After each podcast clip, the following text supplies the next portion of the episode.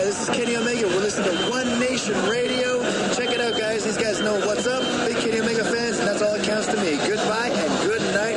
Bang. This is Mike Sempervive from WrestlingObserver.com. Check me out on Wrestling Observer Live every day. And also check out your boys, Rich and James, on One Nation Radio. You now rocking with One Nation Radio. Welcome to the program. James Boyd, Richard Latta, and a couple friends with the show for your wrestling needs. Shopping out the wrestler, the IWC. We gon' tell her how it is. We gon' shoot from the hip. If they putting out trash, we gon' rip from the bits. Make sure that you tweet us and you rate the shows. Tell a friend to tell a friend. Now let's get it on the road. Hey, One Nation Sports. One Nation Sports. One Nation Sports. Welcome to One Nation Radio. And now, here are your hosts, Rich Latta and James Boyd. And thank you for listening. SocialSuplex.com. BWB, what's up? What's good? It's Wale, and this is One Nation Radio. You already know. Welcome to part two of the One Nation Radio Award Show for 2017. I am joined, as always, by my co host, James. James, what's going on, man? Not too much. Just proud to be uh, the opening act for Wrestle Kingdom 12 this year. That's all. Just Yep. really happy. Yep. So we're recording this on January 3rd. It actually worked out last time um, to do it in two parts perfect because we had a lot to discuss. Uh, we had a lot to shit on, uh, and we definitely had a lot to uh, praise as well. So your impressions of the the first show, James? I know you you haven't listened back to it yet, but uh, when we were doing it, what did you think? Well, I thought that you know it was a solid like four star effort, but uh, you know that was what that was uh, uh December 31st, but now you know um it's about to be uh January 4th in the Tokyo Dome, so I think we're now we're about to give like a like a six and a half star effort, five star effort. So I think we're off to the right. I think we're off on the right setting. So you know. Yeah, man. So um, we did ten awards last time, and we are going to do the other ten now. So um, we've got plenty of controversial stuff to get to. So why not start right here? Um, the first award for day two of the show. It is the Vince Russo Who Booked This Shit Award. And this was formerly known as the WCW Booking Committee um, Who Booked This Shit Award. But, you know, we just decided to go all the way with it. So Yeah. Oh, and also, you know, specifically the WCW stuff that we were talking about was like, you know, a lot of the Russo, a lot of the Russo stuff, and it's like, well, you know, that man was bad at both spots, at both places. So let's like, you know, fully incorporated the fact that like wherever he's been, he's been a ne- he's been a net negative everywhere he's been. So you know, it's like a lifetime achievement award for him. And also, like you know, given what happened uh, in the news uh, of wrestling news this year, where you know he's filing a restraining order on Jim Cornette, and then like yeah, definitely, we, we definitely uh finna finna name something bad after you. Yes, you know, because uh, we're down with Cornette, and Cornette's down with us, and we got pictures to prove it. So, you know, um, yeah. So our nominees for the Who Booked This Shit Award, there was a lot of bad booking this year. So Oh yeah, oh, yeah. um, the nominees are James Ellsworth wins the first ever women's Money in the Bank ladder match for Carmella. Jinder Mahal wins the WWE title after being 13 and 80, including 8 and 17 on TV and pay per view before his title shot. Randy Orton burns down Bray Wyatt's sister's gravesite for a face turn. Babyface Roman Reigns commits multiple felonies in an attempt to murder Braun Strowman, as James would say, all because he lost a match fair and square. The Survivor Series main event in the Styles versus Owens feud. James, I know exactly where I'm going, but I'll throw it to you. Oh man, a lot of there's a there's a lot of uh really high marks there. And by high marks, I mean I mean pure shit.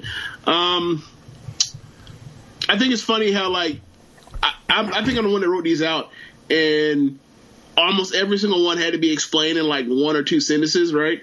But like, the, but but there's one that sticks out that's like the like the Survivor Series main event. It's like, oh, that's all, all it needs is a few words that explains everything. I don't even have to go into detail about that. Right. Um, I, I don't know, man. Like, I think I'm gonna go off the board. I don't think this one is gonna be uh the number one, but because I'm pretty sure I know what number one's gonna be for most people. But for me, I'm gonna go with um the their the whole burn down the the the the, the, the gravesite thing. Like, I just don't like.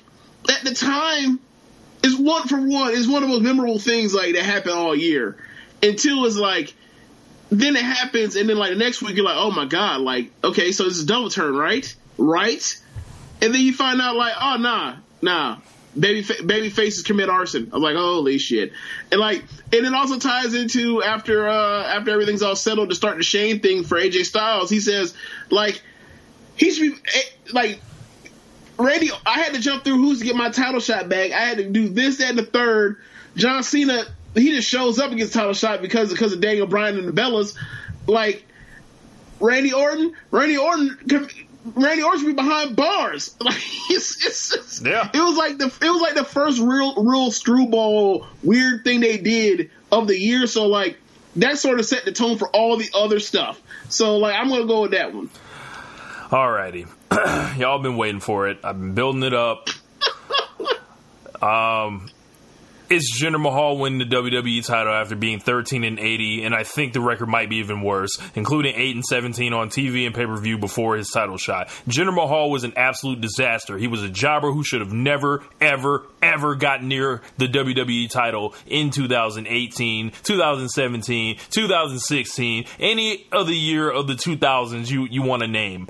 This guy promptly drug main event wrestling into the absolute shitter. He was the guy that was responsible for a negative star Punjabi prison match. He was the guy that was out there with Randy Orton, stinking out main event after main event with the same finish, I might add if he has a chemically enhanced body, I don't care. Most people do. So, you know, this guy, I, I, I don't believe, you know, th- that WWE really tried to do this. They just tried to pass this off like this was cool. Like, yeah, you know, six weeks later, a jobber is going to win the world title. They absolutely wrecked SmackDown the whole year trying to cater to this bullshit. They put this guy in a suit. He tried very hard, but it just didn't work. They sacrificed Shinsuke Nakamura to him, which was an absolute. Like, Nakamura didn't come over here for this. Like, this guy showed up the day after WrestleMania with the entrance, like, and the reaction of a god. Now, when Nakamura comes out, does it feel that way? He was pretty damaged by working with Jinder Mahal. Jinder Mahal went over all these guys in successive fashion um, on the lead up to that title shot. One week he was beating Mojo Rawley. He pinned AJ Styles another week. He pinned Sami Zayn. And it was just like, they're not really going to do this, are they? But then they fucking did it. And the worst thing about it was all these troll assholes that that made this shit possible. The they they cheered a meme to life essentially. And you know, the guy Jinder Mahal was a dude who was an absolute joke his entire career, James, and then they made him the WWE champion. Fuck what like what what everything else is about. They literally pick dudes for this shit. But at least make it seem like it's competitive at all. Like, yeah, Vince McMahon just walked up and just pointed this dude out. This was an absolute disaster, not only from the wrestling, but they obviously didn't draw a dime in India. The ratings went in the tank, and then they took the belt off him. Thank the Lord for AJ Styles, who was also marginalized by this because he was stuck in the mid card um, all year with the United States title that no one really cared about. And this came directly after AJ Styles takes a civilian to a four star match at WrestleMania, has the WWE match of the year, and is the MVP. And then they're like, never mind all that. We're gonna put this this belt on this guy Jinder Mahal, who has never ever had a great match, not once, James, not once. and Yeah. never drawn a dime, never did anything. They they tried with the presentation, but even they didn't believe it because for a while they weren't even putting him in the main events on pay per view. They were just letting this guy stink it out and seeing how pissed off people could get about it. And it wasn't Jinder Mahal that a lot of people were pissed at; it was the company the whole time. So it was not only you know a ridiculous issue that just burned up the year. It created conversation, no doubt, but you have to listen to what people are saying. And I think they eventually got the picture because that's why James. Correct me if I'm wrong, but Jinder Mahal was uh, he was the guy that headlined the show in India, right? Yeah, And then he jobbed the fuck out to Triple H yeah, because they knew. They knew the whole time, and it was a sick joke just to fuck with us all. Who booked this bullshit? I'm done. okay. Um, I don't think there's anything left to be said. Well, there is, you know, there, this isn't the last of, of what we're gonna be saying God. about, how bad this was, it, because it's gonna reek. you- You're gonna see the rest of these awards where it goes from here. But let's move on to, um, you know, another one. So we have the gimmick of the year, which is the best vehicle towards getting over. We described it as. Now our nominees are the Fashion Files, the Miztourage, Rusev Day, and the whole phrase around it, the Singh Brothers, the Yep Movement, and Elias's knockoff rock concerts, or off-brand, or great value, whichever uh, word you want to use for not as good. James, I'll throw it to you, man. Oh man. Um. Hmm. Towards getting over. I'm gonna say, you know what? I'm gonna say Rusev Day. Um, given where he's at, given where he started um, the middle of the year, um, after the injury, um, and where he's at now, to where like the crowd is chanting for him every tag match. Um, it, it they look like fools for not having them um, be the next tag challengers. I think I think that's the reason why they did what they did on SmackDown uh, just the other day. Um, and they they kind of realized that they made a mistake with uh, with Shelton and Ben or Shelton. I almost said Shelton Benjamin, Shelton and, and Gable, and they're going to be like, all right, we gave you your tag shot. You've been beat. You're done. You go to the end of the line. Like you got to fight the Brooklyn Brawler tag team, uh, and then like we're going to start off with Rusev Day. So I think I think or possibly either that or going to continue doing uh, the New Day thing, uh, New Day versus Rusev Day. Um, but either way, like Well, we're back from some technical difficulties. James, you were saying the crowd it feels organic with Rusev Day. yeah. So I, I think they should uh, they should you know continue into this year, you know, making the best out of that for what they have because you know there's not too many um, tag acts that are just actually you know get some type of heat or crowd response. So they should make the best of this as they, as they go because you know Aiden English and, and Rusev together as a team like that's the drizzling shits on paper.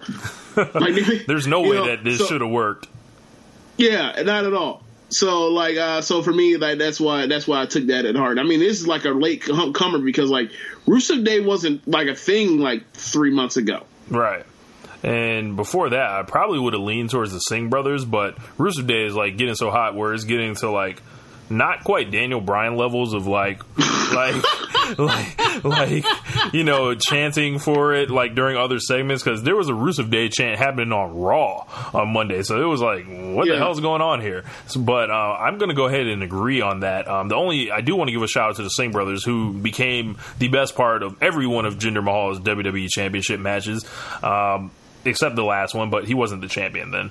But these dudes saw the opportunity uh, and they seized it, and they went up there and was willing to go through those tables off the Punjabi prison. They were going out there to do the talking. They were taking them bumps from Randy Orton and getting their ass whooped.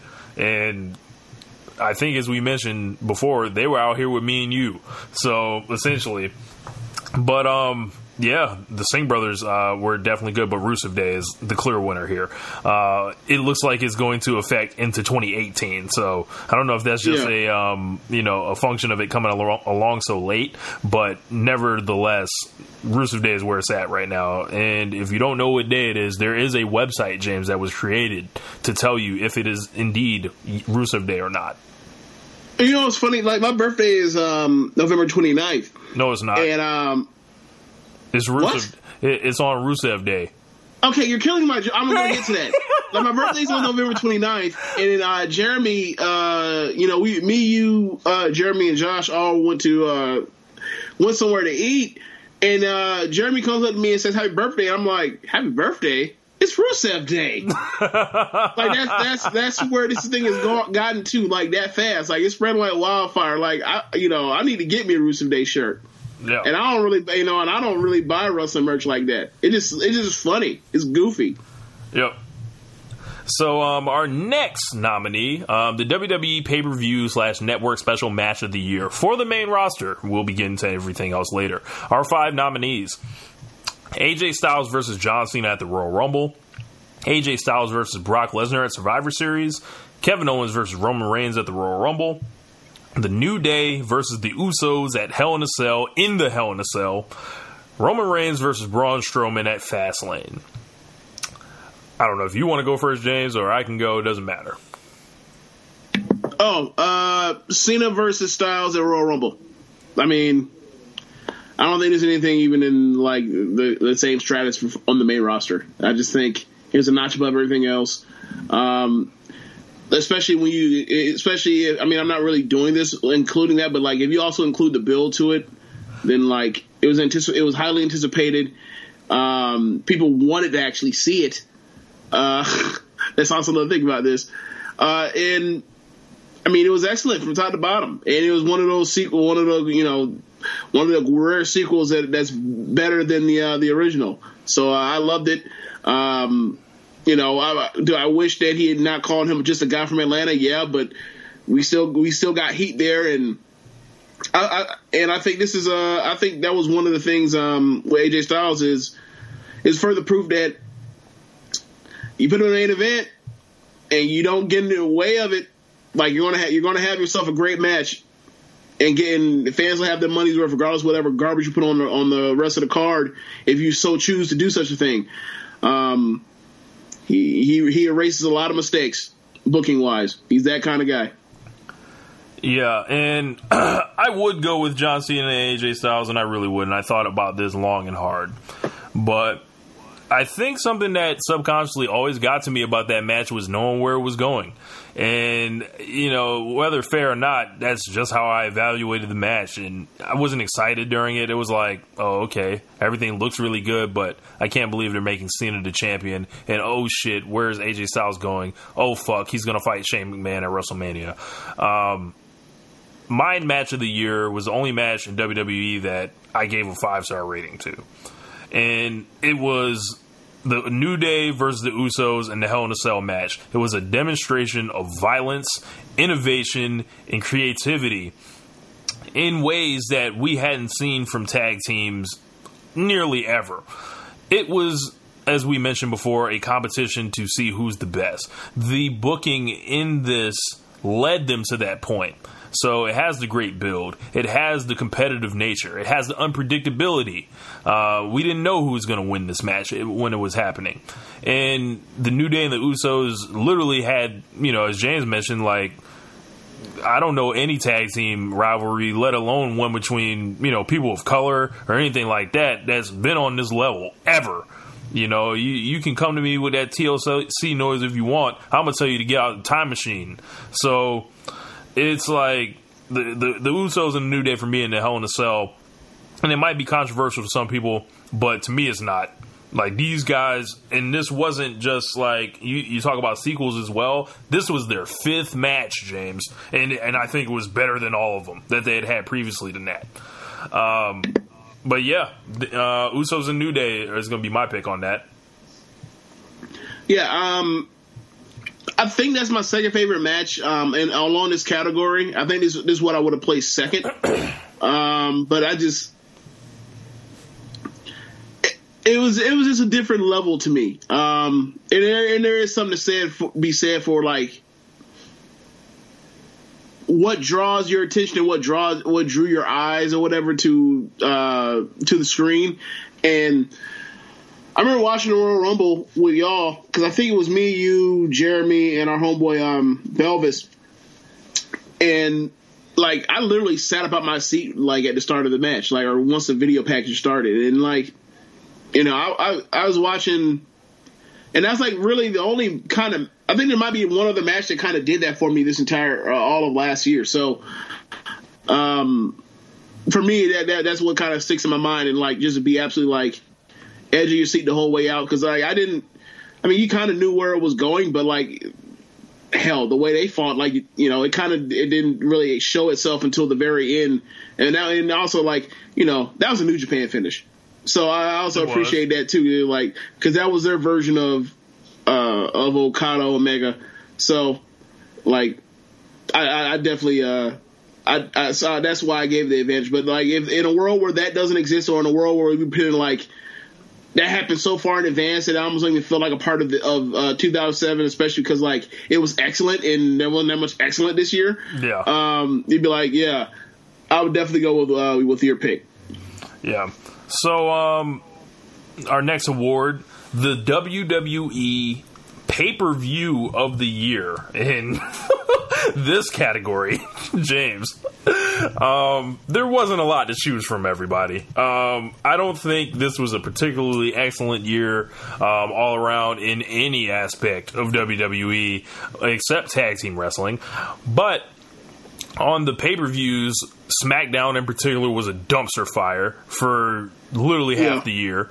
Raw was just they would do things where baby faces never got to like prosper at the end and everything was just really average altogether like there was nothing that could really stand out because i don't know if people weren't given a chance or being given a chance to stand out or anything like that but the nominees for pay per view of the year the Royal Rumble, Elimination Chamber, WrestleMania 33, SummerSlam, and Survivor Series. James, I'll throw it to you on this one. Is this the first year where like every member of the Big Four actually got nominated? That we've done this. Yeah, it might be. I mean, not to say that like you know that SummerSlam or Royal Rumble, Survivor Series, or, or WrestleMania are perfect, but like it's, it's almost as if like there was a brand split and it hampers how good these mat these shows can be. right? Um, yeah, I'm a, I'm I'm gonna be a prisoner of the moment. I'm gonna go with um, I'm gonna go with Survivor Series. I really enjoyed the format um, this year, um, even though like they ultimately were only fighting for bragging. Sorry. That's Starcade 95. Yeah, even though they were ultimately only fighting for bragging rights, um, I was still compelled by it, and I was still like, and you even watch uh, the if you watch the show back, you'll see people were actually like really into the actual idea of brand versus brand, even though it's like who who could possibly watch a SmackDown and I also watching Raw, but you actually you actually got the back and forth during some during the um the um the the Survivor Series matches. Smack, let's go SmackDown, let's go Raw.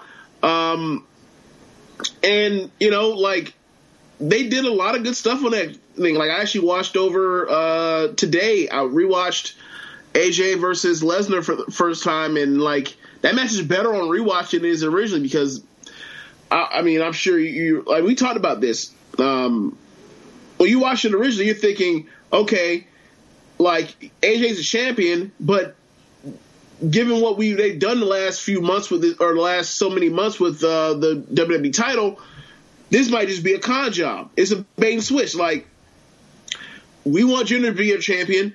We don't want to get slaughtered by Brock Lesnar. Let's make AJ champion. Let's whoop his ass. Have him come back uh, two weeks later and be so whooped by Brock Lesnar that he he loses the belt right back to Jinder, and we start this whole thing, this whole disaster all over again. So we were still so you get to the first half of that match, and you're thinking thinking, oh my god, my worst fear is actually being realized here. Yep. And then they have the match, and it's like, wow, like how nice of like this is why Brock Lesnar gets paid the big bucks because when he wants to, he is absolutely awesome, and his matches are awesome. Um, and also, what can you, what more can you say about the excellence of AJ Styles at this point? So, um, and you throw in, you know, like the star the star building performance of Asuka, um, the fact that they actually like really show you like where uh, where the New Day stand compared to um, the Shield. Um, and also the fact that they actually got that match because I mean I never would have. It's, it's like that was the biggest profile match of their entire careers. Like I, I, you know, you get the weird uh, main event, but like for a four hour show, like that's about as well of a four hour show you can expect from WWE television. There's a hole in every single one of these shows, and the common Yeah. theme is they are the four-hour shows, and Yeah. there is a huge dead spot or a, a portion that everyone abhors, like the Royal Rumble. You're not if you, like you're not down with Randy Orton. You can- you can get with Right. the rest of the card. WrestleMania Right. 33, the entire second half of the card is just like awful. Aside from like the Lesnar match. Right. Um, SummerSlam, the first uh, half of the card, booty. Yeah. Yeah. And then the main event, which lasts like an hour, um, or I don't know, like 45 minutes or something like that. And um, that was a, a really big miss for me. So, you know, Elimination Chamber was wasn't on the level of these other shows, but I do think it was the best um, pay per view that a brand did. Also, a special shout out to Yeah. Great Balls of Fire. But Yeah. that would be um, up there. That would be up there, but like you like that was the best one, but they had so many like bad finishes on that card. yeah. Like the wrestling was there, but the finishes but the booking let down that show. and No Mercy as well, like where they they, they decided to have WrestleMania 33 and a half. Yeah. Yeah. So um, this is a weird one for me because I I don't particularly like like to cape for any of these shows. Um, I, I went into WrestleMania just believing it was going to be a dumpster fire. Um, Royal Rumble, that Randy Orton stuff rubbed me the wrong way. The first half of SummerSlam, as I mentioned, was just big show and big cast and good God, what what else was on the first first half of that that show? Cena and Corbin just screwing off. A. SummerSlam? Yeah. Oh my god. Dude, I bad, real bad. Michael Jackson. Yes. And it was literally like the first hour of SummerSlam that just was absolutely just Terrible. dreadful. Like everything wrong with the company at the time. They, they didn't know how to like time things out. They had John Cena going over Baron Corbin. They left the Usos and the New Day off uh, the pay per view. Yeah. They had Randy Orton and Rusev, Sasha and Alexa, Finn Balor and Bray Wyatt. It was just bad up until that point, and then it turned around a little bit. So you started getting like the the uh, Dean Ambrose and you know those guys, but the damage was done. So I'm going to agree with you, James. I'm going to say Survivor Series. If if you one can look past the main event, I think you got a, a lot there, and like the Shield and New Day is getting really high marks from you know some folks we really like rock with and value their opinion.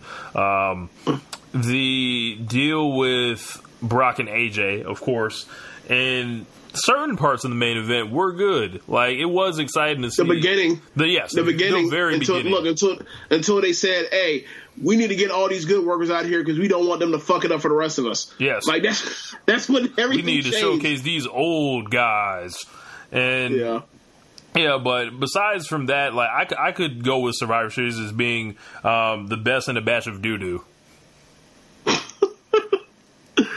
so, um, our next award. Um, did I skip one? No, I did not. So um, this was a really loaded category, seeing as how WWE went ahead and gave away so many big matches on on TV this year. This was a situation where we were overloaded and and it really couldn't make cuts. So, starting from in chronological order to begin with, and then there's some more uh, at the end that I added on.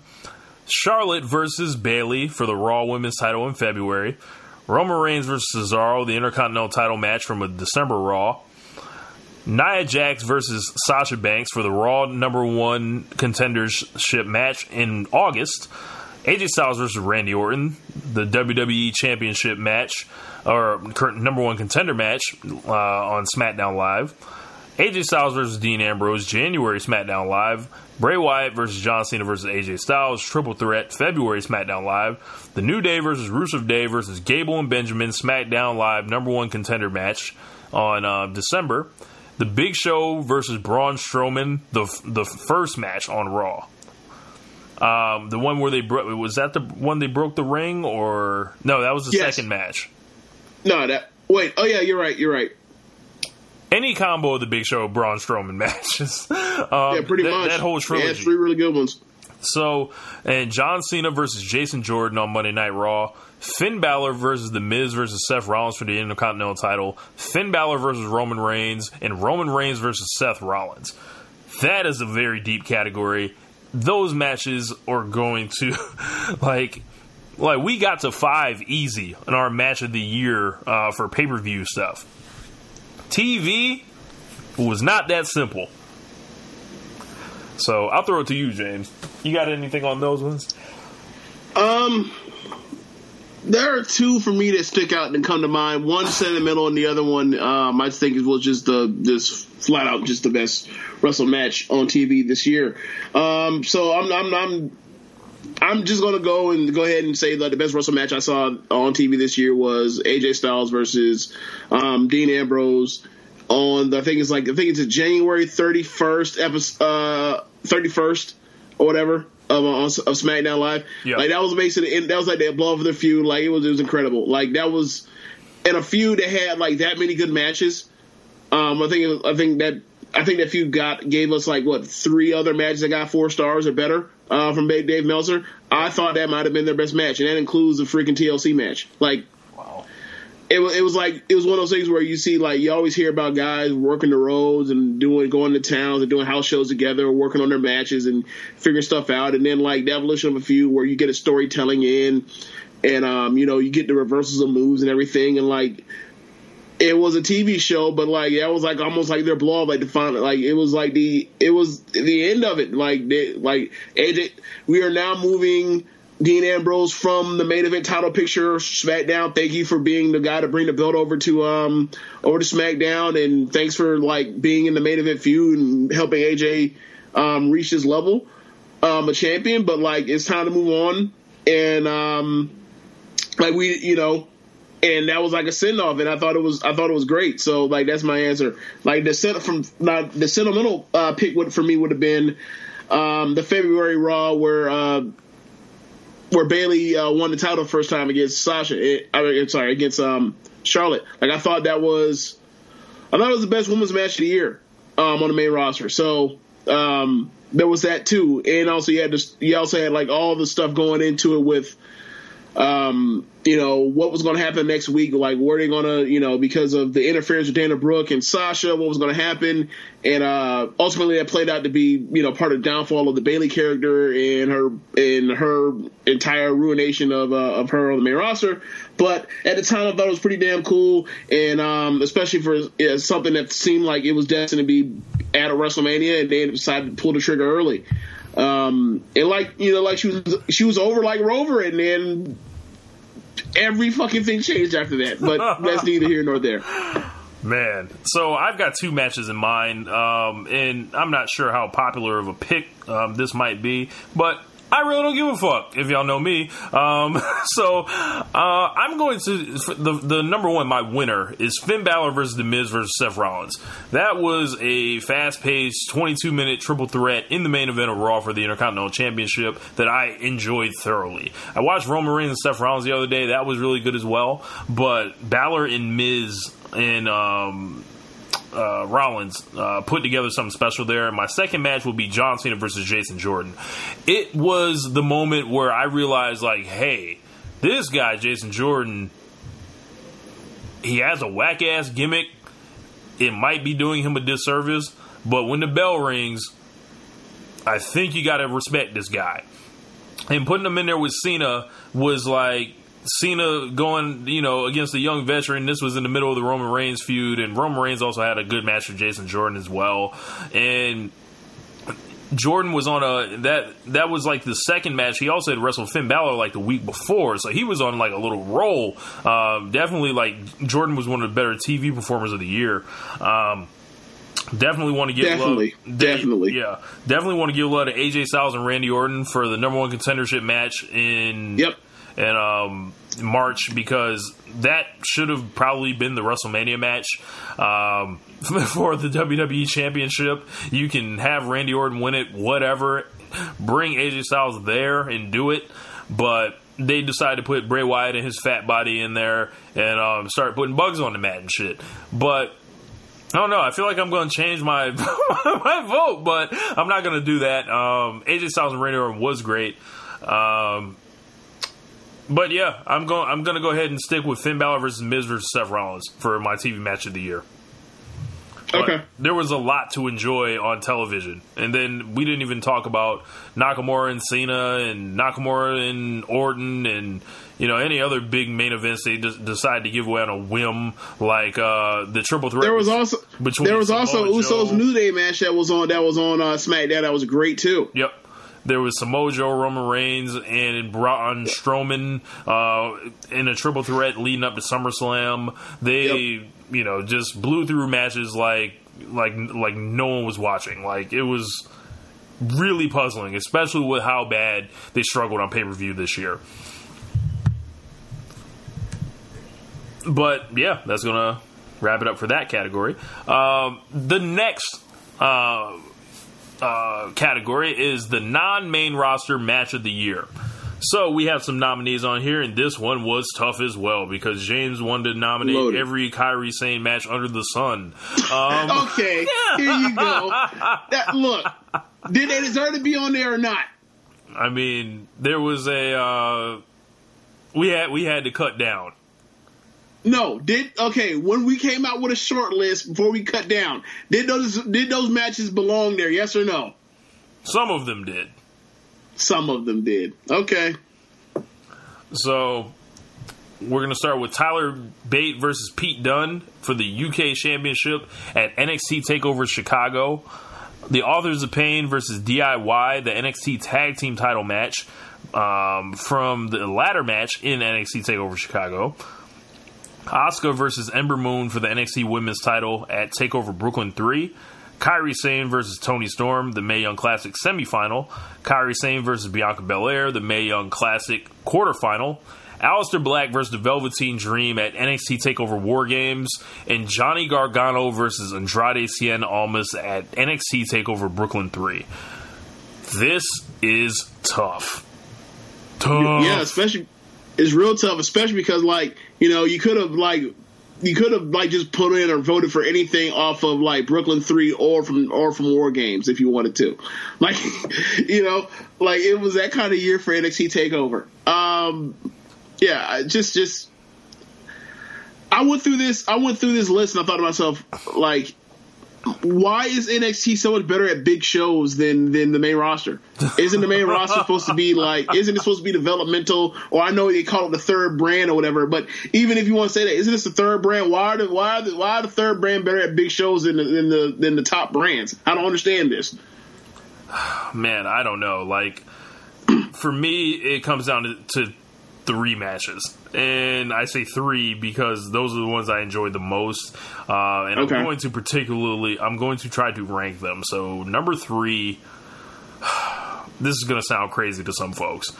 But Tyler Bate versus Pete Dunne at the UK title match, it was insane. It was nuts Really? it, yes, it was nuts and everything like that. But for me, I just enjoyed Black and Dream more as well as Gargano and Almas. So my NXT match of the year is Johnny Gargano versus Andrade Cien Almas uh, at the opener at Brooklyn 3. I was absolutely blown away from that match. Um, when when I think of blowaway wrestling, that's it. Um, not that Bate and Dunne isn't. It's just I felt like it edged it out just a little bit for me, and I'm literally comparing like if if this is a hundred percent scale, right? That they're doing, I'm looking at like a 95, a 94, and a 92 right now. so, and then Aleister Black and um, Velveteen Dream. For me, I enjoyed it so much because it was such a coming out party for the Velveteen Dream, a guy that I've been rooting for for uh, since you know tough, tough enough essentially, and to see him nail this character, and to me, he's the top overall prospect in developmental right now. To, to put him in there with Aleister Black, a guy that's such a veteran, and for him to take that responsibility to take this young dude and make him, that will forever be on Aleister Black's record. But I'm going to go with Gargano and Almas here. Okay.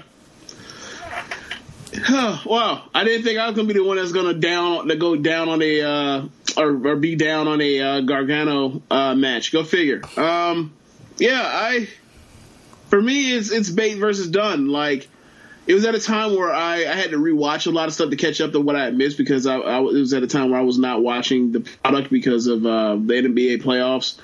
Um, just be, you know every night like a playoff game, like Fabolous uh, used to say. But I came back and I watched this match and I heard good things about it, but like I was like floored.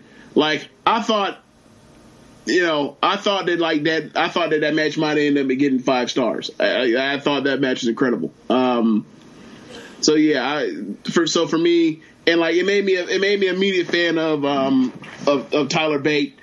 Uh, so like yeah, immediately for me, and it, it is it, there were so many spots in that match that like I didn't know you were allowed to do that inside of a WWE ring, right? I didn't know. I, I, I, I thought that Vince would. I, I, thought Vince would call security out and drag you and escort you out of the building. What the hell right? are you doing here, pal?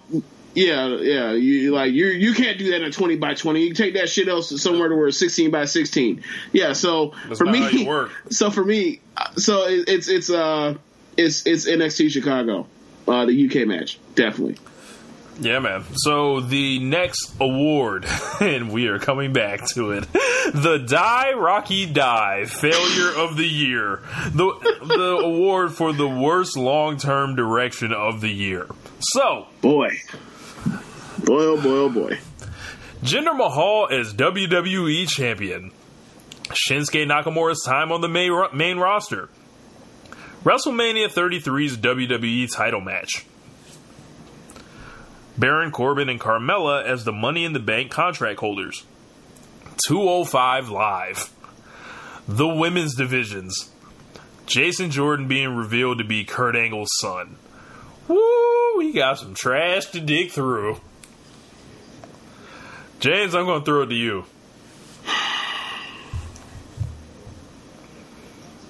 I mean, it's got to be Jinder, right? Yep. I mean, you can talk about all the damage of um, of what the of what they did with the women's rosters, where like they put Charlotte, they moved Charlotte to SmackDown, and they put her on ice for three four months. Um, you you can talk about uh, how they how they had Carmella be the uh, or the, the women's money in the bank, like by having her not actually win it herself. Um, and the, in the fact that they've done nothing with her since then and beat her like a drum. Uh, we could talk about how Alexa Bliss has basically like completely killed the division, like she's Bret Hart '97.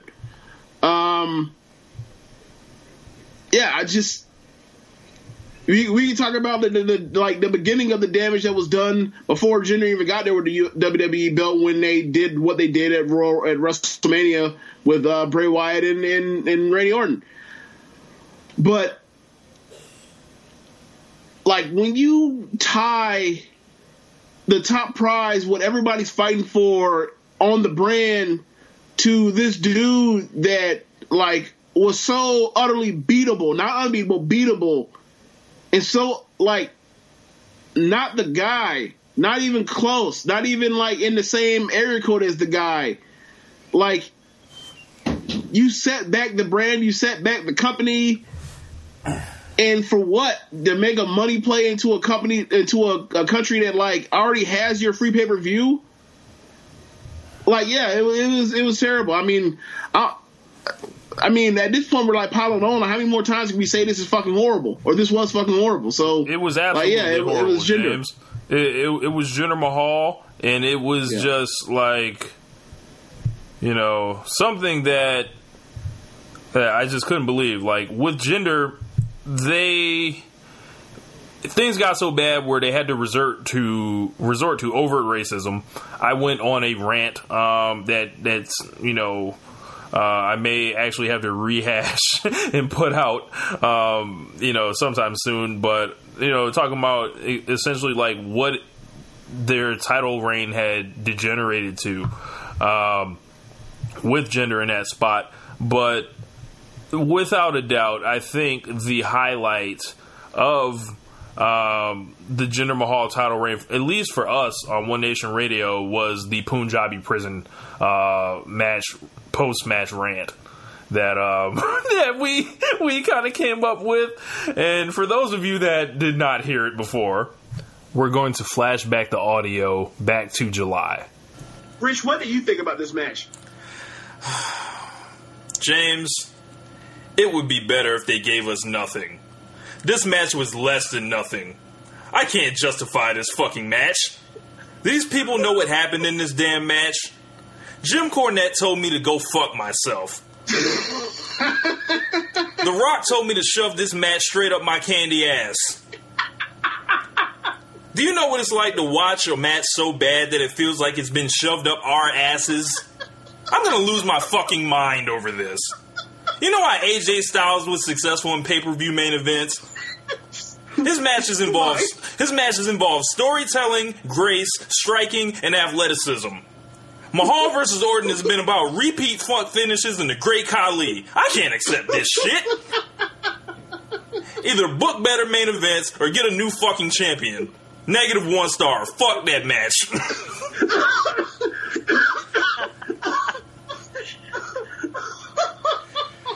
Oh my. Yeah, that was your flashback audio of the Punjabi prison rant.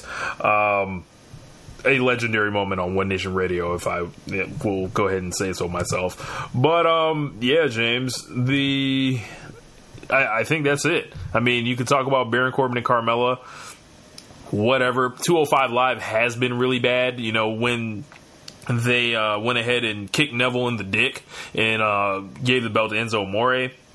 I can't see that show being appealing for anyone. Um, and, you know, maybe there are people that want to, you know, go ahead and watch that, that 205 live show where they do nothing but talking and chin locks. But um, that that's not that's not what I had in mind for uh, 205 live, and I don't think it's what most people had in mind. It definitely wasn't what was presented in the CWC. So you know WWE got their hands on it and WWE ate it all up and had these taught these guys how to work and they have uh you know stuff happening like Gran Metalik selling the leg for the whole match so he can't high fly. Yeah. What's the point? Yeah, I mean, when you have like when you have all of these 220 pound, 230 pound, 200 and hell, you even have 260 pound dudes uh, doing suicide dives um, in matches. So it's like, okay, doesn't really work out that way when you juxtapose that with uh, 200 or 190 pound guys and you know the smaller dudes working the same exact style as the big dudes. So why in the hell would I want to see the smaller dudes? Yeah. they um they're clearly not established and they're not being given the same creative attention. They're all having to get over together. They are all having to play second fiddle to Enzo Amore, who can't lace their boots as a wrestler. Um, they've decided to turn 205 Live into the inter- interview hour, where they put Enzo in most segments, um, at least from what I hear. So. Um, they, uh, but yeah, none of it, none of it is touching Jinder Mahal as the WWE champion. That's by far the worst creative decision of this decade, maybe of this century. Um, Of the decade? Damn. century. Wow. Um, yeah, so moving on uh, to more positive moments. Uh, in some cases, others not so much. but um, the single top moment of the year award, and this was uh, an award we introduced last year, I believe. Um, Charlotte and Ric Flair's embrace in Charlotte, North Carolina, um, and that was after Ric Flair essentially beat death. Um, AJ Styles and Finn Balor doing the two sweet at TLC. Dean Ambrose and Seth Rollins reuniting. Randy Orton hitting his pose after burning down Bray Wyatt's sister's gravesite. yes, it was the best thing and the worst thing at the same damn time. Braun Strowman flipping over an ambulance containing Roman Reigns. Ooh, that was great. The Usos versus the New Day rap battle and the Festival of Friendship. This is like a really deep category because there was some sentimental stuff, there was just some absolute incredible stuff, there was jaw dropping stuff, and then there was really cool stuff. All right, so James, what was your single top moment of the year? Yeah, um, I'm I'm gonna go with Charlotte running into Ric Flair's arms and Charlotte after winning the SmackDown Women's title. I thought uh, I thought it was beautiful. I thought it was great. Um, I thought it was something that, that was very very moving and very emotionally uh, heartfelt. Like, and I, I, I it kind of messed me up was um I found out later that uh actually Charlotte knew that Ric Flair was there. I thought, uh, given how like how awkward it kind of was and everything, that uh, that it was actually a it, that it was actually a real life you know shoot a shoot, um, kind of like what happened with um, the women uh, finding out from Stephanie that there's going to be a women's Royal Rumble. Um, but anyway, they, they played it up so well that I, I thought it was legitimate. I thought it was a legitimate thing, and um, I thought it was I thought it was great. I thought it was I thought it was one of the best moments that I've seen out of WWE as far as a feel good moment in like, geez, I don't know, since Daniel Bryan won the WWF title, Good God. WWE title. Yeah. So Yeah, I thought I thought I thought it was really I thought it was really cool, really cool. All right, and in one sense, James, I agree. That was the moment of the year. Um, if you're just straight talking about like feel good stuff and just seeing like, wow, this is like gripping emotionally. But if you are savage like myself, um, and, and many uh, fo- folks around us that is, you know populate our Twitter timelines and also our group, the Wrestling Squared Circle, it had to be Braun Strowman flipping over an ambulance containing Roman Reigns. Weeks after the un- he retired the Undertaker, Roman Reigns was a smug dick that everyone was just hoping bad things would happen to him. And what could happen worse than Braun Strowman flipping over and and almost mauling this guy and you know, just a couple weeks after he got booed for 10 minutes straight on national television. And this it was it was euphoria. It, it was euphoric. It was just an, an, an absolute moment I will never forget, and possibly the moment that launched Strowman to his stardom.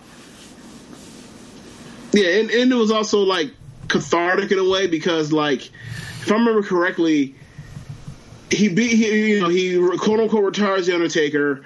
He does the whole thing where he spins, he, he goes out there and he stalls and stalls and stalls, and then he says, uh, you know, and gets all the bad things in the world said to him, and then he says, "It's my yard," like a smug prick, and then uh, he shows up the next week and he's about to give actually after being a smug prick to us on TV, he comes back next week and he's going to give like a, you know, like a, a toned down, you know, uh, I guess They're trying to book him as a good guy I- I- again. no, no, yeah, like go, yeah, go back against that, against pushing up. But he's a, he's a prick now to being like, oh, he's a good guy.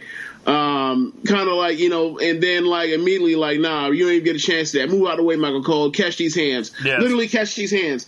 And and like just the fact that like it kept going and going and like it, it reached stages of like ridiculousness and like everybody hate everybody like disliked that guy so much that like everyone was perfectly fine with it. It's like one, you're this dude that's been overpushed for for what three, four years, whatever. I've got I've lost count at this point. Like uh, since 2014, he's been overpushed. Um, since the show broke up, uh, he he uh, you know he just retired like you know the last kind of like the last living legend of the of the Attitude Era, right? Um, I mean, you're still dang. I mean, I guess there's still uh, Triple H there because, because it's always the game. But you get my point. Yeah, like he- the last, like truly universally beloved character of that era. Um, maybe the only one because you know people have their issues with Shawn from back in the day still. Um, and like next thing you know, like nah, like if this is the, is like nah, I'm gonna kill you.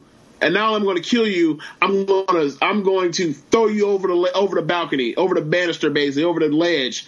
Then I only then the, when the paramedics come All right, a little bit of technical difficulties. James, you were saying when the paramedics and the coroner came. Yeah, when they came to come scrape him up off the off the, uh, I guess off off of the concrete because he was street pizza, like, and you know, like it's almost like yeah, forget that part, forget you know, for, forget your health, forget your life, and then also like forget also also forget these fuckers from trying to save you too, and it, and they flip they flip he flips over ambulance and it's just like this is the best thing ever. Yes. Um, so yeah, that that is for me. Um, I love the rap battle as well. Um, I thought it was Yeah. The best segment overall um, that was on WWE TV this year. Just the uh, the willingness for WWE to get out the, the, way and admit when they don't know what they're doing, because I really feel like they let these guys uh, handle it, and those dudes delivered in spades. Um, also, Ambrose and Rollins mm-hmm. reuniting, the crowd went nuts. I was fully yeah. for that you know, and then they had to turn it, you know, to, to involve Roman Reigns and then make it all, hey, we have T-shirts and you know it's a corporate money grab and all that. But uh, before that, when it was just Rollins and Ambrose, the, the, these guys come back together, that was pretty cool. Also, everything on this list is pretty cool. Um, the Festival of Friendship like happened really early in the year, so it kind of gets lost in this stuff. But the Too Sweet was also uh, a good thing when uh, you know these dudes had never faced each other, even in Japan. Um, that was their first ever one-on-one meeting. It was like the two leaders of the Bullet Club, and it's like, wow, that was pretty cool. And but yeah, I'm definitely going with uh, Strowman flipping over to ambulance and a tie with Charlotte and Ric Flair's embrace because Ric Flair, to say it lightly, in some circles, uh, you know, in most circles, is a cultural icon. This guy came back from the dead, essentially, or near death, and then was back in his town, essentially, with his daughter when she wins the championship. First time anyone's ever seen him you can't really top that. You can't script that, uh, you know, either. Like, it's not like WWE was like, "Hey, Ric, we're gonna have you, uh, you know, we're gonna have your your kidney shut down and have you go in the hospital for a couple weeks and then come back out of it." Nah, that's like real life. Um, they got blended with that. yeah, but another part about it is like he almost died. He almost died throughout the entire thing, and then like he had to he had to relearn how to walk just weeks before going coming out in front of everybody in North Carolina. Like, and it's also one of those things where like with WWE because they're jackasses.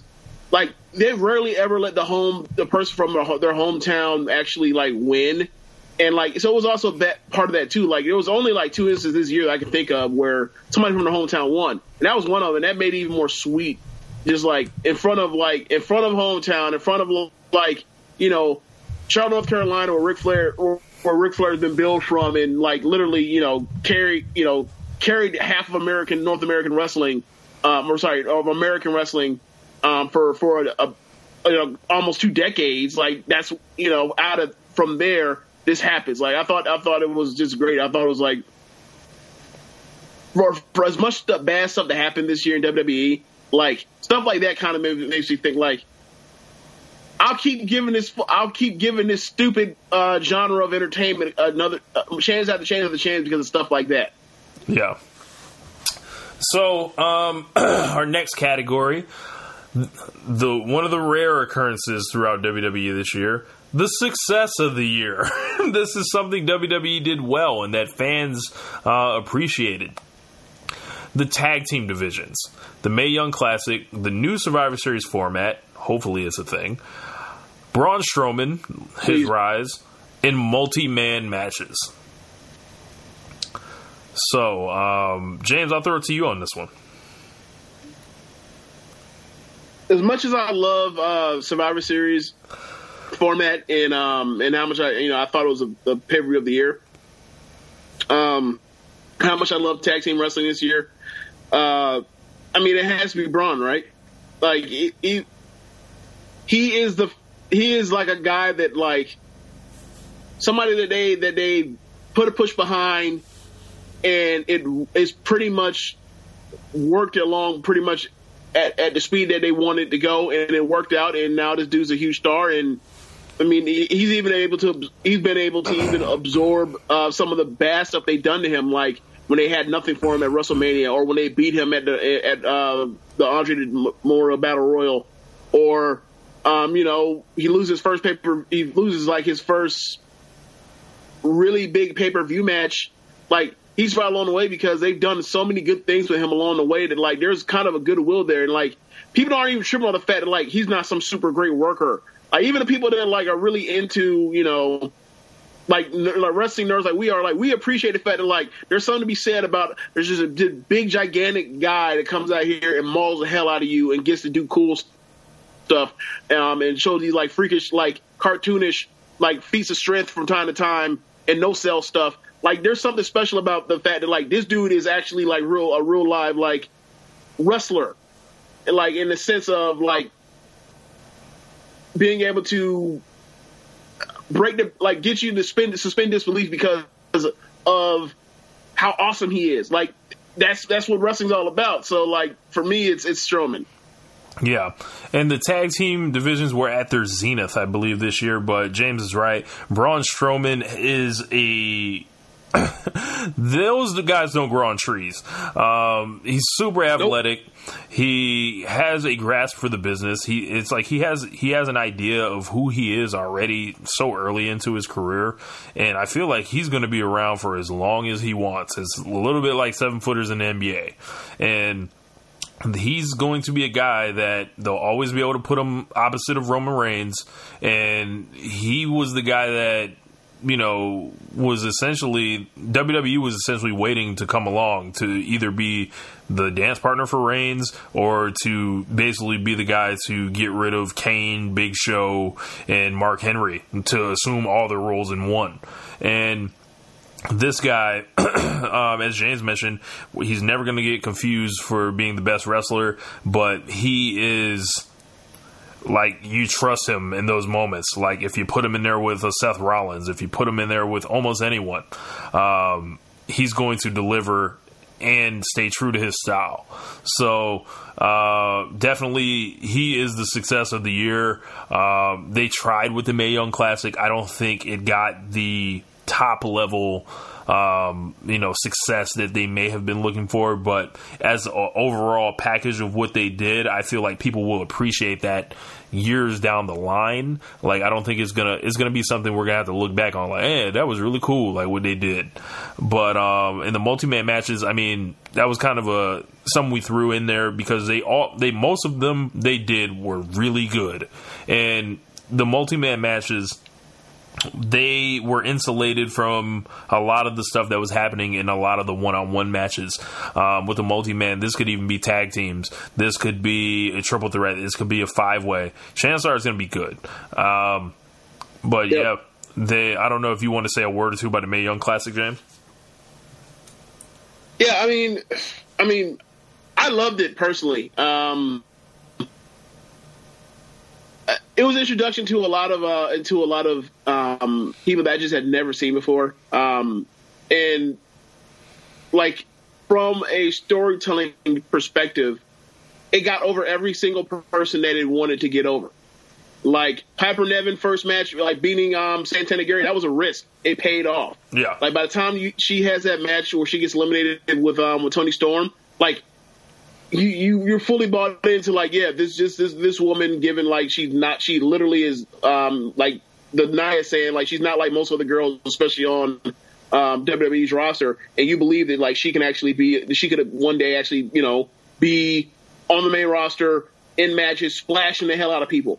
Um Toni Storm, like, they, like I, I, just love her character. Like, she might be my favorite women's wrestler right now, not named Asuka uh, or Bayley. So like it's it's really, and I've only seen her wrestle a handful of times. Like like the the, the Mae Young Classic made me want to go out of my way to go to go on YouTube and search around and see some of her matches. Like I saw a match with Candice LeRae. Like I'm a fan of her. Like I love it. Like she's like to me she's almost like she's almost like a like a female Shawn Michaels, mid '90s Shawn Michaels, like heel Shawn Michaels. Like it, it, she's she's awesome.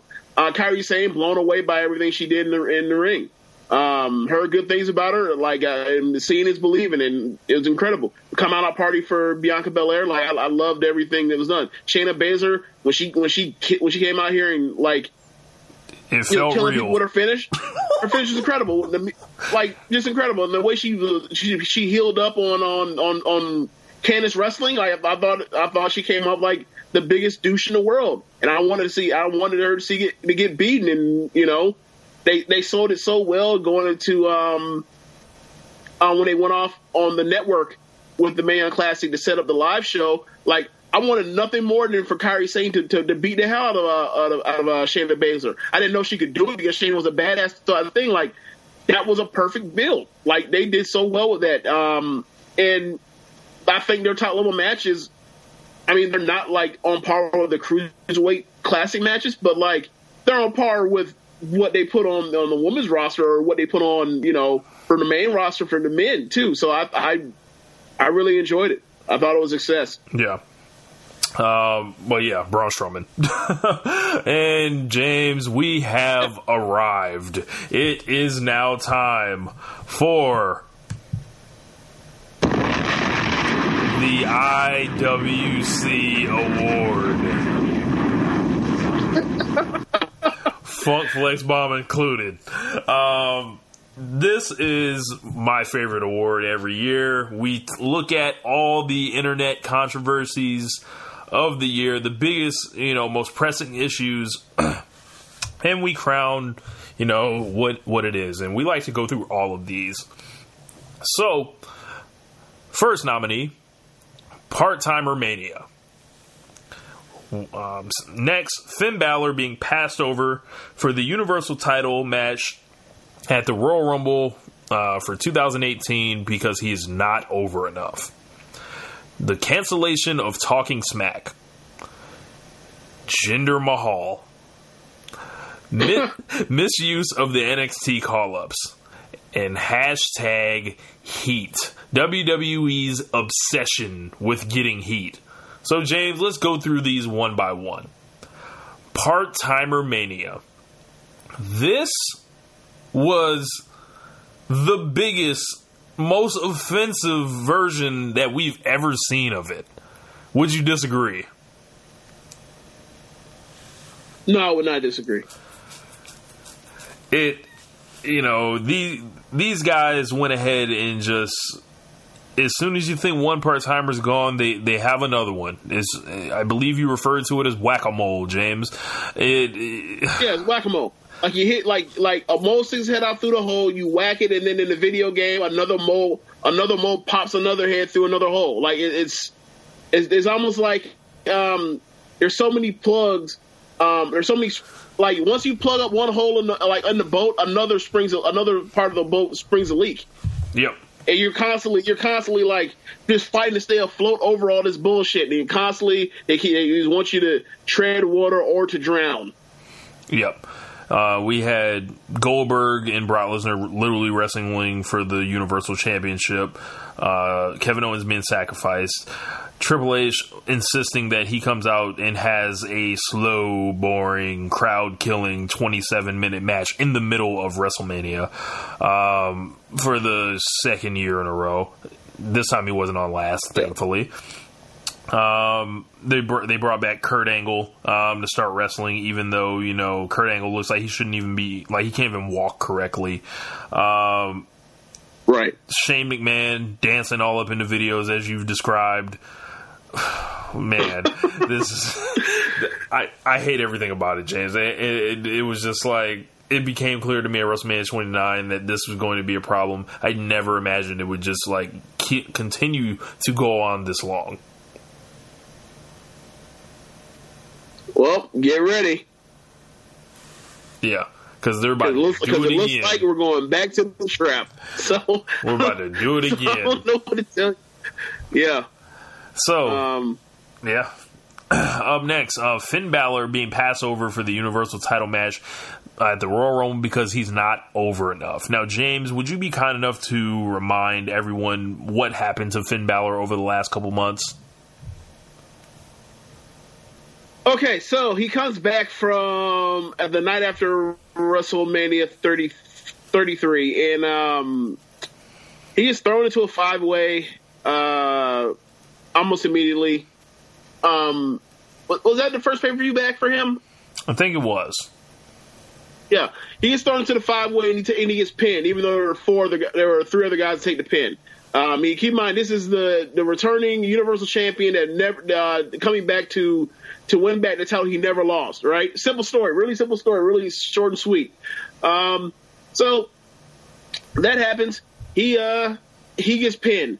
Okay, cool. So what do they do next? They put him in the ring with the Drifter, a guy that can't work to save his life, a guy that was- at that point uh, was a was a bottom of the card uh, jobber essentially.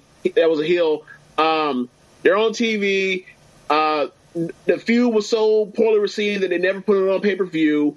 Uh, and also like they hit him, they they almost give him another concussion, uh, a second concussion on the year with the with the guitar. So um, that sucks. So they move on from there, and they put him out there with uh, Bray Wyatt a guy that has now a let's see, uh, 2013, uh, in, uh, summer 2013, summer of 14, summer of 15, summer of 16, summer of 17. He has a four year history of never getting anybody he ever fused with over. He is a kiss of death. Uh, I've been saying, I said it people now around the um, around the uh, the internet. Uh, I guess you want to say like the, the powers that be of the internet, uh, like the Meltzers of the world, are finally acknowledging that this year that he's a kiss of death and nothing ever he ever does actually ever gets over or is ever uh, received well. Um, he is up. Welcome to able, One Nation Radio in 2013 or 2014. Yeah, yeah. So he, uh, so they they have a feud. You know, you hear all that stuff going on. Well, they can't be that bad. You know, it's gonna be it's gonna be Bray Wyatt and you know da da da da. Okay, so what's feud over? They're having a feud over paint. Great. They have a feud over a dude in, in his gimmick. Cool. So uh, the first one doesn't go. The first one doesn't uh, is an okay match. The second one is actually a really good match. Um, so props to him. Um, but they're about to go into a third time, and the third time they're going to have uh, Bray Wyatt uh, play a woman, like dress up in. I don't want to. I don't know if it's drag or she had or he had a strap over his head, and they they pitched up his voice to sound like a woman. Um, I, I, can't believe I've ever. I, I, I, don't think this sentence has ever been said. Luckily, he caught viral meningitis. yes. Right. Um. So then from there, he's put into the Survivor Series match. Uh, I'm sorry. He, he beats. He's actually from there. He's he's moved into with AJ Styles. He beats AJ Styles in one of the best matches of the year on the main roster. Uh, and he finally and they, and they got him some goodwill and some momentum uh, now that he's like back to back good pay per views in a row, get him on the right spot, get him in the right uh, space finally, and we are now, you know, get you to Survivor Series. Give you, you think, give him a decent showing? No, they don't. They beat him like a geek, and then next thing you know, Kane, or uh, yeah, he is up uh, basically because of the Kane situation where he gets buried. Uh, I'm sorry, I, am sorry, I put this out of source. I'm sorry about this, but after he beats AJ Styles, he the, the very next night he comes out and he gets buried. He gets squashed by Kane, um, a guy that's you know here in you know here here today, going tomorrow. A guy that's come and go makes no sense why he's even like getting getting this kind of push makes no sense at all, other than the fact he's he's seven foot tall or whatever. So he suffers from that, and then you, you find word that Vince McMahon thinks that like with after Survivor Series there was like nine, nine, ten paper or TVs before Royal Rumble. Who WWE decided that he's not over enough to be able to even uh, re- rehabilitate in those ten weeks of TV for a title match, which is like ridiculous because like they made Jinder Mahal the number one contender for the SmackDown belt and he was 13 and 80 in his last 93 matches before then. I, so I, it, it, it, it was mind boggling and frustrating and just like, just spat in the face of the long term booking because all throughout the year, when Paul Heyman was cutting promos over the next challenger, whatever bum of the month that, uh, that Brock Lesnar was going to F5 into oblivion with one F5, he will put over Finn Balor. Yep. Like this was his spot for months, for months, and they decided, nah, nope, fuck not not good enough, and it was their own doing. Yeah, it was a self fulfilling prophecy, and this guy is one of the best big match wrestlers in the world, and they just have him doing things like fighting against the Miztourage and Elias, and just in positions that aren't befitting of his talents. Um, if there was someone that yeah. wanted to go back to New Japan, he's definitely a, a candidate, just like almost everyone else uh, that comes from New Japan at this rate, um, like Nakamura especially, uh, which we'll get to in a little bit. But um, yeah, that was really bad. Um, the next one, uh, Talking Smack's cancellation. Um, this was something that happened back in July. So, Talking Smack was the most organic WWE show on television from its existence until it was canceled. So, you know what that means. WWE can't be having that shit. Uh, something the fans like, something that's organic that they can't control. Oh no, we can't have any of that. Um, this was the show where the Miz essentially rebirthed his career and got to almost to a superstar level again. And he, you know, this show going away, it took away one more organic outlet that these guys had that people really enjoyed. Um, I'm not sure, you know, why they couldn't move 205 Live around, but they were obsessed with trying to establish 205 Live, and they were willing to, you know, put Talking Smack on later uh, at 11 p.m. And it's like, wow, that's a lot to to have to watch, like three hours, and then the post show on the Tuesday. Excuse me, after the Monday Night Raw for three hours, and on some weeks after the pay per view as well. Like that's nine hours in a row. That's that's a bit much, man. Like they, you know, Miz, it was a place where Miz told us all about a coward, you know, to that coward's face, and set that coward off the set in shame, humbled, and you know, you know that's where guys advance angles and they started angles and you know it was it was the one of the it was arguably the best show on WWE TV. It was so unpredictable, and we never knew what was coming next. And even if we didn't see it live, it was you know something that we pretty much had to go check back out. Um, Daniel Bryan, his performance on the show, I don't think it can ever be forgotten because he was in full give no fucks. What are you gonna do? Fire me mode. James, do you remember when Daniel Bryan was um, just giving no fucks out there? Yeah, of course. That was the best part about uh, Talking Smack. Like it was that, and also the Miz coming out there from time to time and like irritating the shit out of Renee Young and Daniel Bryan. Like it was fantastic.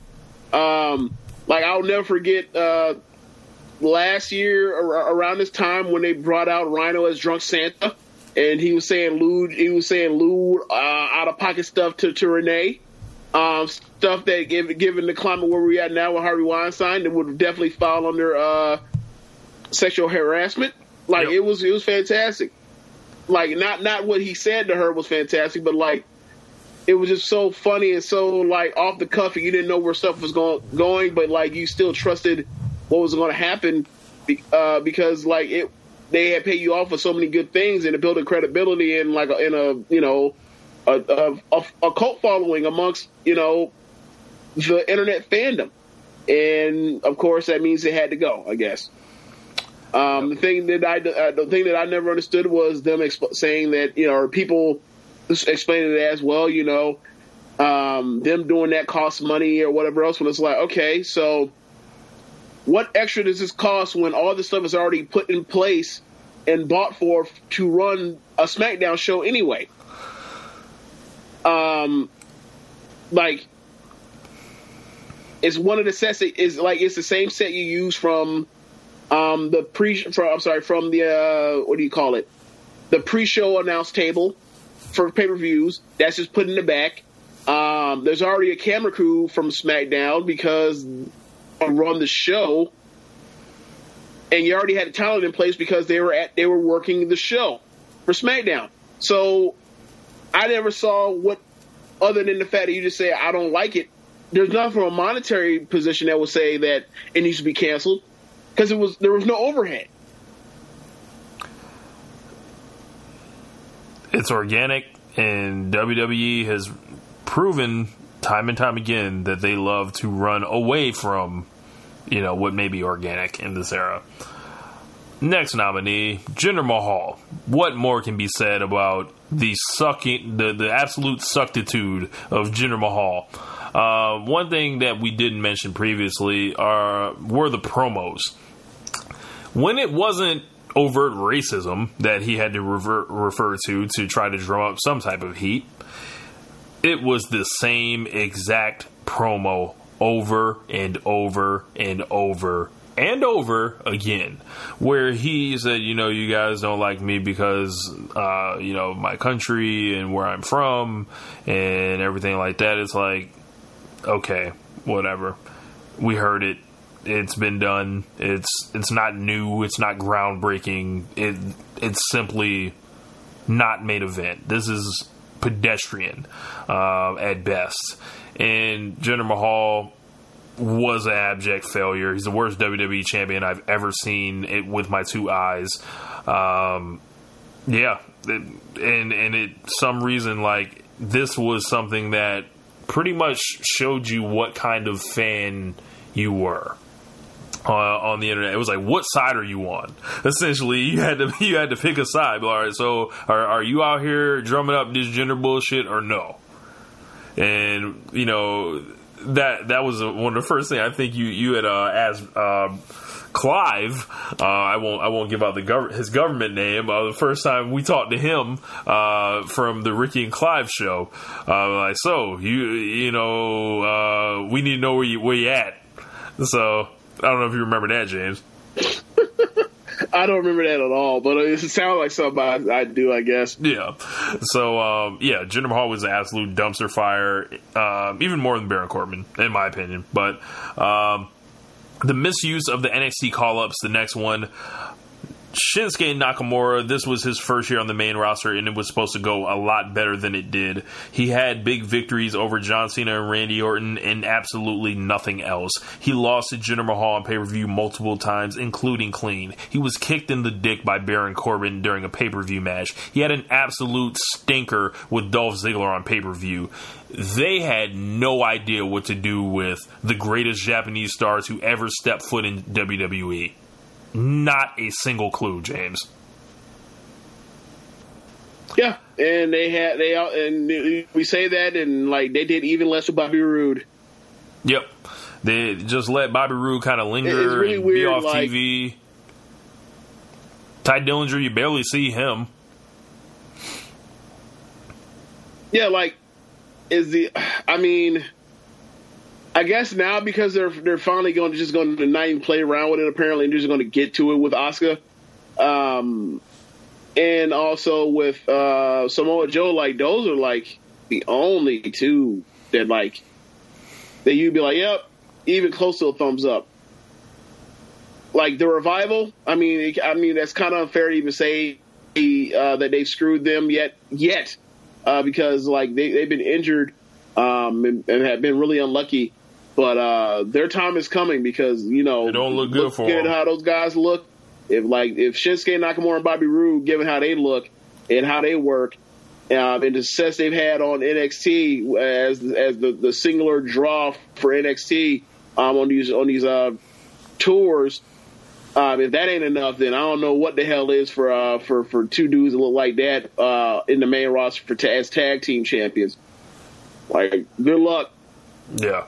Um, the the the NXT call ups too dark, just, too morose. Yeah, yeah.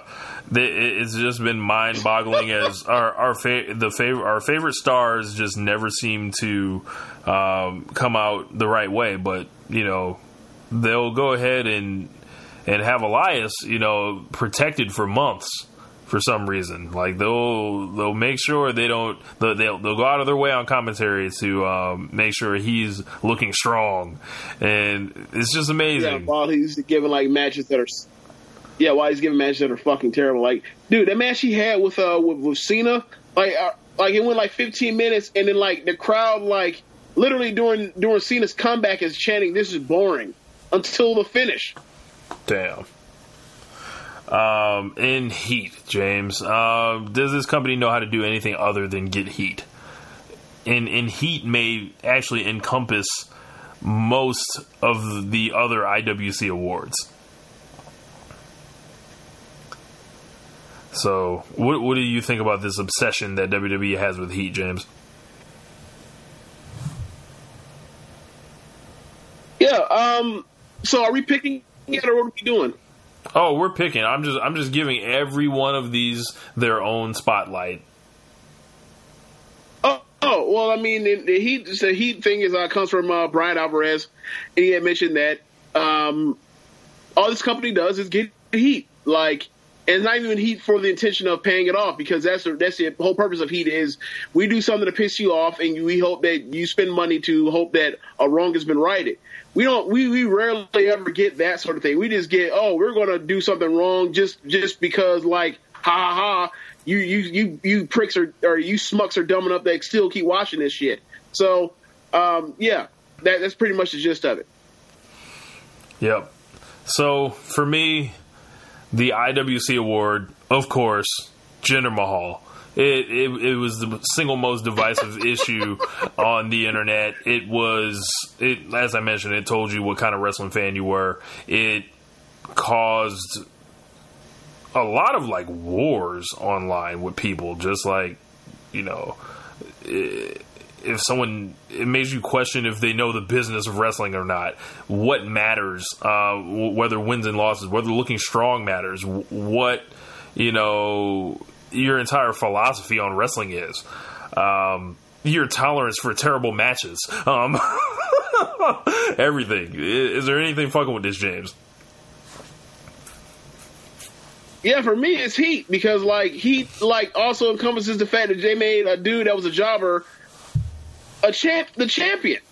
Like when you do when you do stuff along the lines of we're going to have um we're going to have this guy win a championship, lose it, go through a million hoops to get back this thing he wants, and then he, he and then he ultimately fails and then he's stuck having to wrestle the, literally the boss, who's not an actual worker, on the biggest show of the year, and he was and this dude is the number one guy on a brand.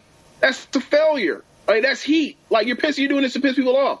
When you have a dude that's a jobber win the belt, that's that's heat. When you have a a dude win the first ever uh, women's ladder or Money in the Bank match for a woman in a match like that is to piss people off.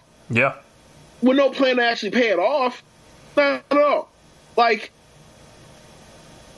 it, it, was it was one of these weird when you have weird, Roman Reigns come like out when there. you have, for example, I was, Go ahead. I was gonna say when you have Roman Reigns come out there and stand for ten minutes and just just bask in the boos without really saying much at all, that's heat.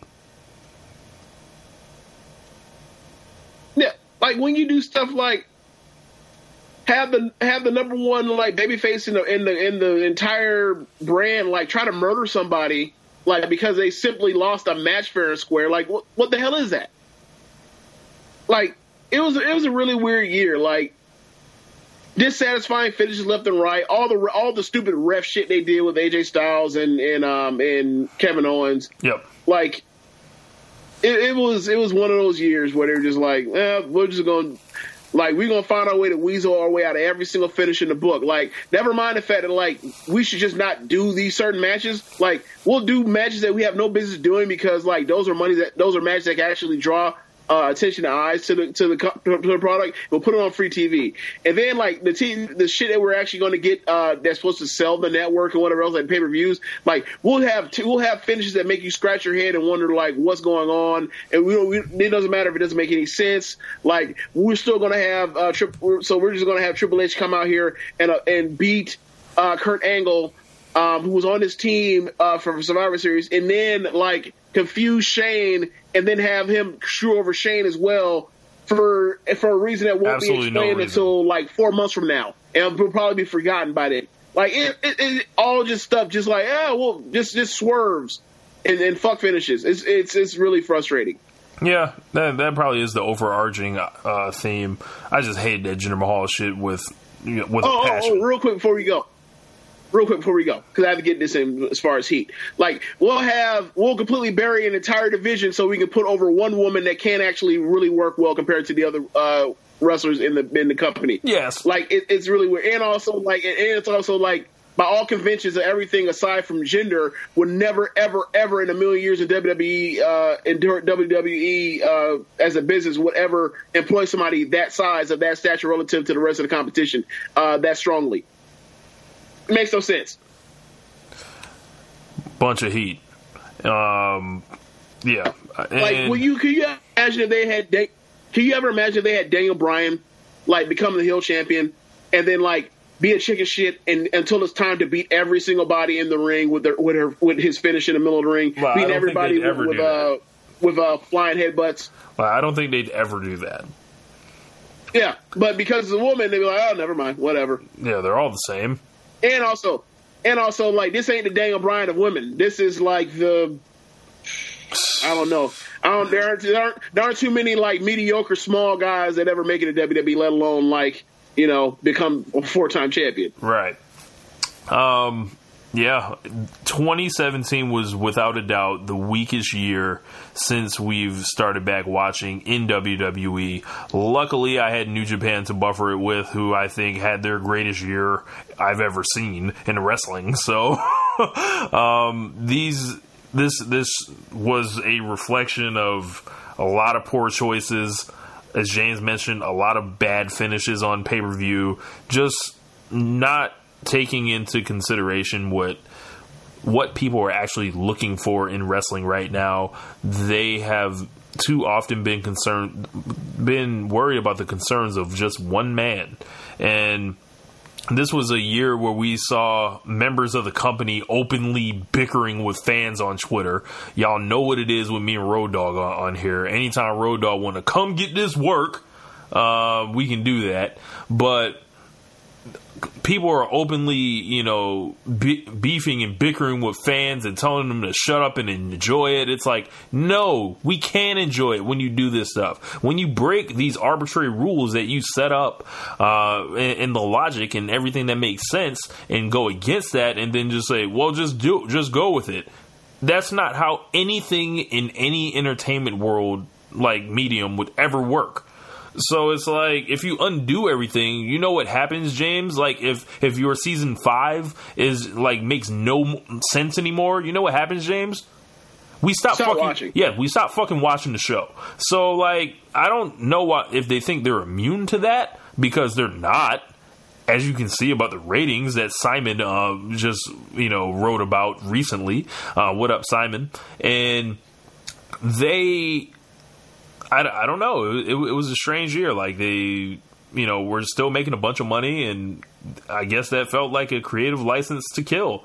Uh, and what they did was kill all our pay per view main events. They killed the logical booking. They killed good wrestling. They had a lot of wrestlers that were great wrestlers wrestling terrible wrestlers and trying to ca- carry them to somewhere, you know, in the middle. But all it does is raise the ceiling of the lower wrestler a little bit and bring down the ceiling for the great wrestler a lot. And that's why we had so many two and three star matches this year, James. It was just so like they didn't they rarely let a Finn Balor get in there with an AJ Styles. We're not any closer to Seth Rollins versus uh, AJ Styles, for example. I know they're on different brands, but I've talked about that match throughout the year. Um, they barely got to like they didn't do Dolph Ziggler versus uh, AJ Styles at all. Um, they didn't do uh, they didn't give Shinsuke Nakamura anyone good to wrestle on on pay per view. They I would say, whiffed so much. yeah, I would say the perfect example of this year is think of what Kevin Owens did in the ring or, uh, the last his first two years in, in WWE, and then look at what he ended up having to do on pay per view this year, particularly after WrestleMania. Like it's a gigantic drop off in, in his quality of work that he has set set forth. Like that's concerning for a dude that's number two guy on a brand. Uh, like for you to have Roman Reigns be a three time, a, a consecutive three time um, main event for WrestleMania, have him quote unquote retire the Undertaker. For him to finish out the year being what I think four and six on pay per view, that's that's that's terrible. Like that makes no sense. Like, stop pretending wins and losses don't matter. Stop pretending how you win and how you lose don't matter. Like, present the shit like present the shit in, in in the simple forms for people to understand. Stop trying to confuse or get over on your fans or, or try to play games with your fans. Like, treat treat it with care, and people will people will enjoy it more, spend more money. Like it's not that hard. Like It will also be easier like, the for need- them. I don't understand. I don't understand for the need for antagonistic like standpoint or uh, or uh, uh, or take with your fans. I don't get it. But this year, like more than any other year, it felt like this is a gigantic scheming fu to the fans. Yeah. Um, and, and and last year was literally the reverse of that. Like they they were to me, it was one of the best years WWE had um, ever in 2016. 2017 just wasn't that, and I really. I'm not optimistic for 2018. I mean, they're starting with uh, Braun Strowman versus Kane versus uh, Lesnar in the main event uh, at the Royal Rumble, and then AJ Styles is in a handicap match for the WWE title, which is strange. I'm actually writing a column about those two matches right now, uh, which will be on Lords of Pain coming up uh, in the next couple couple days or whatever. But Thi- yeah, this this year, James, this year can go to fucking hell as far as I'm concerned in WWE. Like it, it was just there, there was too much to, that that they asked us to just roll with for me, without my uh, spidey senses going off. Yeah, I'm I'm I'm with you. It's just uh, for me, just overrun with heat. Like you can get like for for those, and and I've done this a few times. Like go over the last this year with like the number of like the title, the champions this year. Where think about Survivor Series. Think of how they had to switch up so many things because it was going to be heel versus like uh, like every match is going to be heel versus heel. Like there was a chance, there was a spot where like every single champion except for Naomi at one point were all bad guys Yep. like it, it's it's they're really into heat now, and like the, the show suffers in fact that like the baby babyface are supposed to be the protagonists of the show. You're supposed to live and die with with uh, everything, every every up and down, but like when they're so weak and they're booked so poorly, like. The answer to everything can't be oh turn them heel because then again then, then you look at babyface roster and be like all right well who the hell supposed to cheer for? Are we supposed to all cheer for heels? Like this is this is this is a real a real problem. Like for Sami Zayn to get two different guys over at the beginning of the year as a babyface, um, at the end of the year as a heel because like y'all never want to do shit with him. Like That's a failure. that's a problem. Yeah, it is, especially when a guy that put up that kind of quality of work. yeah. Um, Are they ever gonna get a ball to him? No. It, uh, like I don't have no reason to believe so.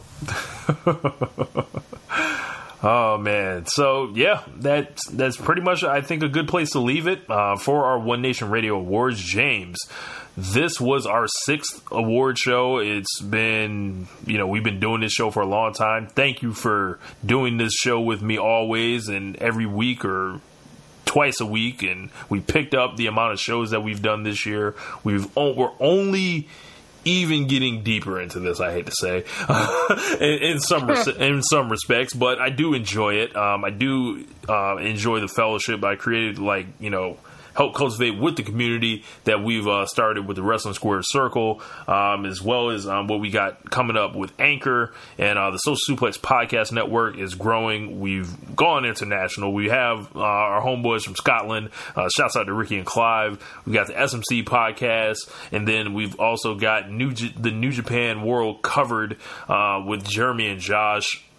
I said this on their show. I think we're all kind of collectively like doing like some of our best work right now uh, with you know trying to give you guys good content and, and good hours and you know ways to talk about this stuff that you know you may not necessarily hear um, from every other podcast out there. Like I don't, you know, I listen to a bunch of podcasts, James, but I don't know if anything like you know I don't know if if anyone does it the same way we do, and I'm kind of proud of that. So, uh, any any final words for the year on the podcast, James, and we can get up out of here. Um, no, I, I, I would say that uh, uh, I would say I look forward to what's going to um, what's what's next to come for for um, the Social Suplex Podcast Network and Social Suplex in general, and also like you know your career, like what you're doing on um, Lords of Pain. So uh, yeah, I'm, I'm I'm I'm excited for that, and I'm also you know, like I said, like there's all WWE does some really cool like for all the stuff that they get wrong, they do they do some cool stuff, and their their cool stuff makes you you know makes you not never want to quit on them.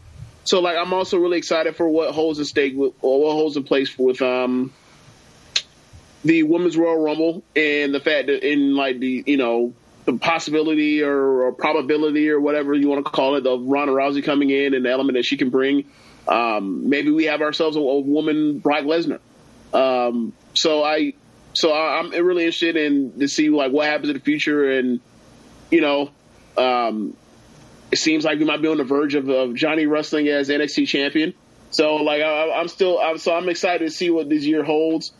Uh, you know, and you know, regardless of whether it's good or bad, like we'll still be we'll still be around to document it and to document it for for history, as uh as Matt Hardy says. So right, um, we'll be we'll be there. We'll be the watchers, if you will. So yeah. um, at least look if it's good, great. It, that means we had a good time, and we can talk about how awesome stuff was. And if it's bad, I guess it's great also because then we get to trash it. Yeah, uh, and, and, when when I first like pitched, you know, doing this uh, to James like you know years ago, uh, I always said like somebody has to be the new voices. Like eventually, like those. Uh, that came before us and that were influenced by like either a they're going to lose their in, their influence or b they're going to stop doing it uh, before we do. So that was our whole goal to become a voice, um, you know, in the wrestling community with this whole thing. And it seems like we're we're slow. We've had some detours, and we're slowly making our way towards that. And we thank you guys for rocking with us um, as much as you have. Uh, we love the the uh, interaction with everyone, and uh, make sure you guys um, drop us some ratings and all that. Um, would help us out a great deal. Um, but yeah, that's going to wrap up the show. That's going to wrap up 2017 in wrestling, and we look forward to 2018. So for James, this is Rich. Peace. Later. Say goodbye to your credit card rewards. Greedy corporate mega stores, led by Walmart and Target, are pushing for a law in Congress to take away your hard earned cash back and travel points to line their pockets. The Durbin Marshall credit card bill would enact harmful credit card routing mandates that would end credit card rewards as we know it. If you love your credit card rewards, tell your lawmakers hands off my rewards. Tell them to oppose the Durbin Marshall credit card bill.